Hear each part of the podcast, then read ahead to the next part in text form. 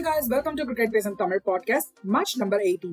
Zimbabwe versus South பாவங்க South Africa again மழைனால ஒரு கேம் ஸ்பாயில் ஆயிருந்தது இந்த கேம் ரெயின்னால நைன் ஓவர்ஸ்க்கு ரெடியூஸ் ஆயிருந்தது அண்ட் ஃபர்ஸ்ட் பேட் பண்ண ஜிம்பாபே டீம் எயிட்டி ரன்ஸ் டார்கெட்டா செட் பண்ணாங்க. செவன் ஓவர்ஸ்க்கு ஃபார்ட்டி செவன் ரன்ஸ் இருந்தவங்க லாஸ்ட் டூ ஓவர்ஸ்ல பதினேழு ரன் ஒரு ஓவர்லயும் அண்ட் லாஸ்ட் ஓவர்ல பதினஞ்சு ரன்னும் அடிச்சாங்க. அதுலயும் பாவம் South African team penalty five runs வரை போச்சு. எதுக்கு அப்படின்னு கேட்டீங்கன்னா பால விக்கெட் கீப்பர் கிட்ட த்ரோ பண்ணும்போது அது கிரவுண்ட்ல இருந்த விக்கெட் கீப்பர் கிளவுஸ்ல பட்டது இல்ல. சோ ரூல்ஸ் படி அதுக்கு ஃபைவ் ரன்ஸ் பெனால்டி போச்சுங்க சரி எயிட்டி ரன்ஸ் தானே சேஸ் பண்ணிடுவாங்க அப்படின்னு கான்பிடண்டா இருந்தது.